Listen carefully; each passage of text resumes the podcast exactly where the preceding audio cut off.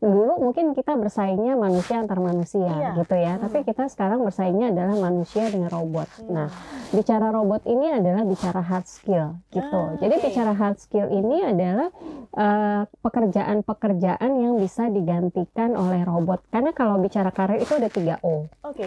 3 O itu maksudnya pekerjaan di ranah otot, pekerjaan di ranah otak dan pekerjaan di ranah orang Orang. gitu. Nah, kalau bicara robot itu kayaknya bisa digantikan oleh pekerjaan yang terkait otot sama otak. Tapi masih ada ranahnya kita yang bisa kita eksplor yaitu soft skill-nya kita. Karena soft skill itu sangat terkait dengan orang dan itu tidak bisa digantikan oleh robot. Smart FM. Smart, smart career.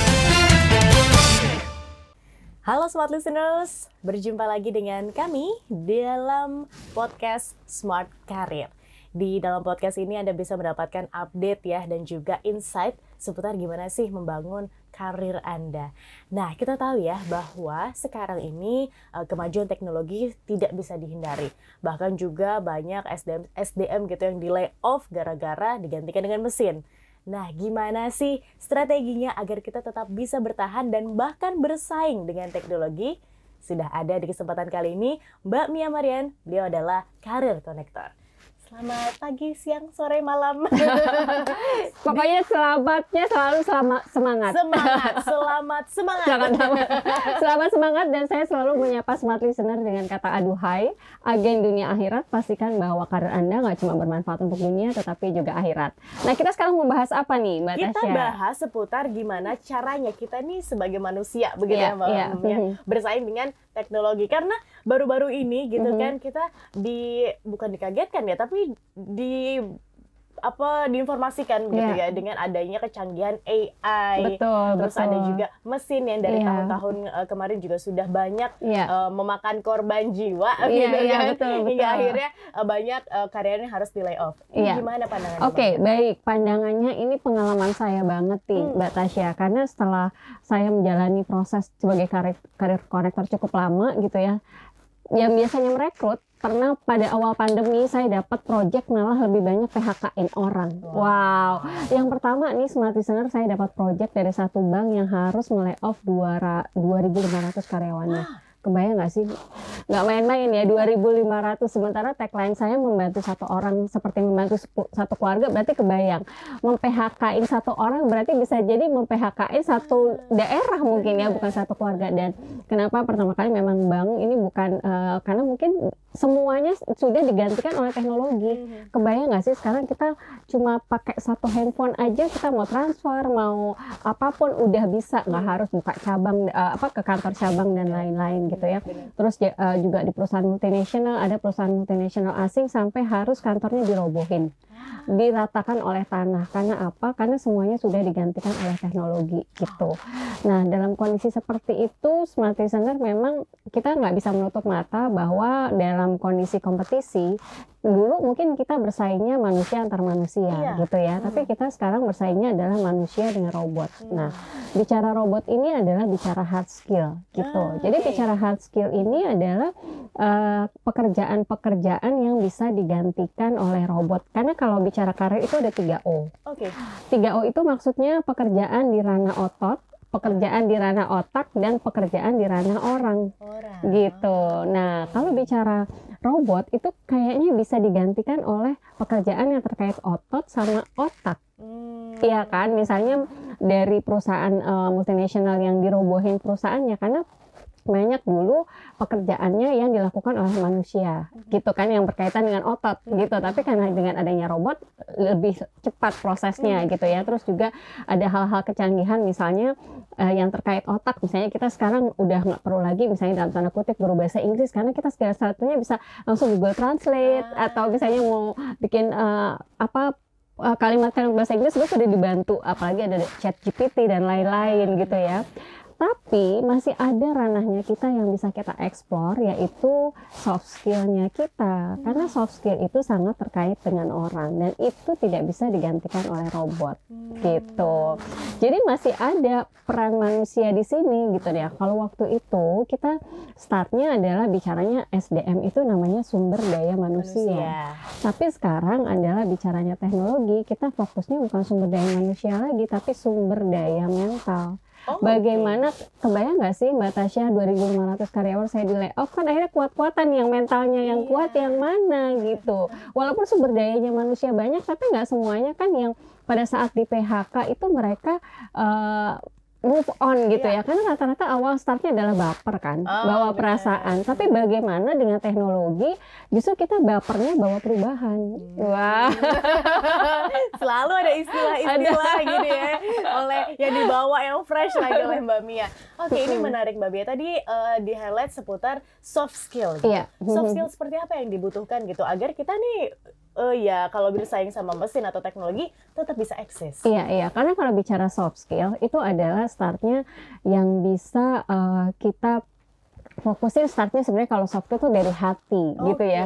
Dari hati, dari emosi gitu. Karena kalau misalnya kita bicara kecerdasan itu banyak sekali kecerdasan yang sudah digantikan oleh robot ya dari intellectual in- intelligence gitu ya banyak. Tapi kalau bicara emotional intelligence kayaknya eh, nggak bisa gitu. Karena kalau bicara robot kan dia hanya di on off on off gitu ya. Tapi kalau bicara eh, start eh, soft skill adalah memang pekerjaan-pekerjaan yang eh, terkait dengan hati, dengan emosional. Misalnya pada saat kita berbicara selamat pagi, selamat siang, mungkin itu bisa digantikan oleh robot. Tapi kalau saya bilang apa kabar Mbak Tasya, gimana keluarga, nah itu kita yang bisa lakukan sendiri kan gitu. Karena kalau robot hanya bicara greetingsnya aja, tapi bicara soft skill ditambah hard skillnya uh, greetings, tapi soft skillnya adalah bagaimana Mbak Tasya anak-anak sehat. Sekarang uh, itu ya udah bagi rapot atau belum? Itu kan in- itu ya ada ada heart to heart gitu bicaranya seperti itu. Tapi kalau saya boleh lebih memudahkan smart listener gitu ya. Kalau saya kemarin sempat sharing ke teman-teman yang dalam tanda kutip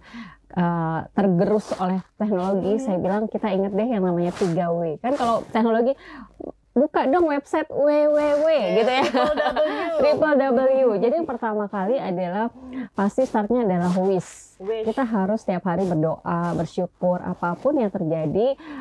Sekarang teknologi ya, sekarang teknologi mungkin persaingannya kita nggak tahu lagi nanti ke depannya apalagi apalagi. Tapi semuanya pasti Allah menciptakan sesuatu itu untuk kemajuan uh, kita juga gitu. Kebayang ya waktu itu kita merasa pandemi itu adalah satu hal yang menakutkan. Tapi pada dasarnya tekanan-tekanan itu persaingan itu membuat kita jadi naik kelas Benar. gitu. Nah, wish itu adalah membuat kita juga jadi tenang, jadi happy karena kita juga dekat sama Allah ya. Wish itu yang pertama. Jadi pertama kali aku bilang sama teman-teman waktu di PHK, pokoknya jangan eh, jangan pada stres karena stres itu adalah bukan stres negatif, stres adalah senang terus. Wah. Kata-katanya tetap stres tapi senang terus asal kita sering-sering berdoa, berharap, eh, memuji Allah dan lain Allah dengan eh, agamanya masing-masing gitu ya. Selanjutnya W kedua adalah well-being. Well-being ini adalah kesejahteraan. Kalau misalnya kita lihat di teori-teori well-being itu ada lima. Oke. Jadi karir itu sangat terkait dengan lima kesejahteraan yang lainnya. Pertama, kesejahteraan bagaimana kita bisa berinteraksi dengan orang lain, connect to other people gitu ya, community. Misalnya karirnya Mbak Tasya bagus banget, tapi Mbak Tasya nggak punya teman bisa jadi karirnya tuh nggak ada apa-apa gitu ya. Nah begitu juga dengan eh, pada saat kita di PHK kita bersaing dengan teknologi, tapi kita masih punya banyak teman. Nah networking, jadi kita tetap masih bisa bersaing karena bicara karir nggak cuma modal ijazah, Ya. nggak cuma modal istilahnya eh, pengalaman, sertifikasi, tapi kita banyak teman referensi aja itu bisa jadi kita bisa bersaing dong dengan teknologi gitu ya. Dan selanjutnya bicara well-being juga kedua karir itu sangat terkait yang namanya fisikal. Maksudnya, umurnya sih udah tuir gitu ya, udah tua, tapi kok masih cantik ya, masih ganteng ya, masih gagah gitu. Ternyata memang modal kita dalam berkarya itu adalah penampilan gitu. tidak bisa dipungkiri Tidak ya. bisa dipungkiri, tapi jangan sampai oplas ya. Kebanyakan oplas. oplas sana sini gitu ya. Tapi intinya ke penampilan juga nggak cuma bicara uh, outer beauty aja ya, tapi inner beauty beauty. gitu. Jadi karirnya oke sih gitu. Tapi kalau deket dia kayaknya aduh kayak smell smellnya gimana itu juga akhirnya bisa karir kita jadi drop tuh dan itu kembali lagi kita bisa bersaing dengan teknologi pada saat misalnya uh, bicara misalnya tadi ada hal-hal pekerjaan yang bisa digantikan oleh robot tapi pada saat ditangani oleh orang tapi kok dia nice ya penampilannya keren ya. Nah itu akhirnya udah jangan robot deh dia aja deh. Kan seperti itu ya itu bicara adalah fisikal. Ketiga adalah bicaranya mental gitu mental itu maksudnya apa? Pada saat kita sudah bersaing dengan teknologi kita jadi jangan sampai jadi kudet ya kurang update Oh. gitu. jadi kita harus learn new skill gitu. Contohnya kayak kita ini gitu yang dulu nggak kepikir untuk bikin podcast ya nggak sih? Karena perkembangan akhirnya kita belajar gitu. Jadi memang namanya karir juga harus terus uh, update kan berkarir itu salah satunya adalah belajar yang dibayar Oh, gitu. Kalau misalnya kamu nggak belajar terus ya karirnya gitu-gitu aja. Stuck mandek gitu, stuck ya. mandek gitu ya. Oke, selanjutnya adalah bicara well-being. Tadi bicara communities, bicara uh, uh, physical gitu ya, bicara mental dan juga bicara sosial gitu. Nah, sosial ini kalau misalnya sosial itu beda dengan networking. Sosial itu adalah kita melakukan aktivitas sosial gitu. Kita benar-benar aktif di situ gitu ya. Jadi nggak cuma sekedar uh, ya gue sih sosialnya bukan bicara sosial media ya gitu. Karena beda gitu. Sosial misalnya kita membantu saya teman uh, kita fresh graduate nggak tahu sih caranya melamar di satu perusahaan ini kita anterin yuk misalnya mau naik busway kayak atau mau naik apa melakukan sesuatu ke orang lain gitu.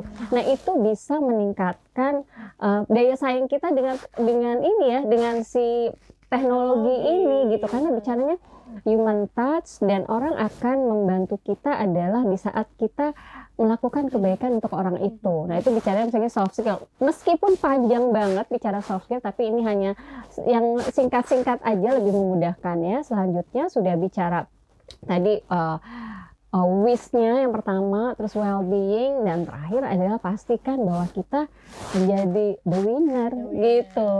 Nah, kalau bicara the winner kayaknya never quit deh apa pun tekanannya, apa pun tantangannya, apa pun persaingannya. Karena once kita dari lahir aja sampai nanti uh, berkarir sepanjang masa itu bicaranya kompetisi, persaingan itu nggak akan pernah berhenti pernah gitu. berhenti. Kita ada Mhm. di sini aja nih hasil dari kompetisi. Kompetisi, ya. betul.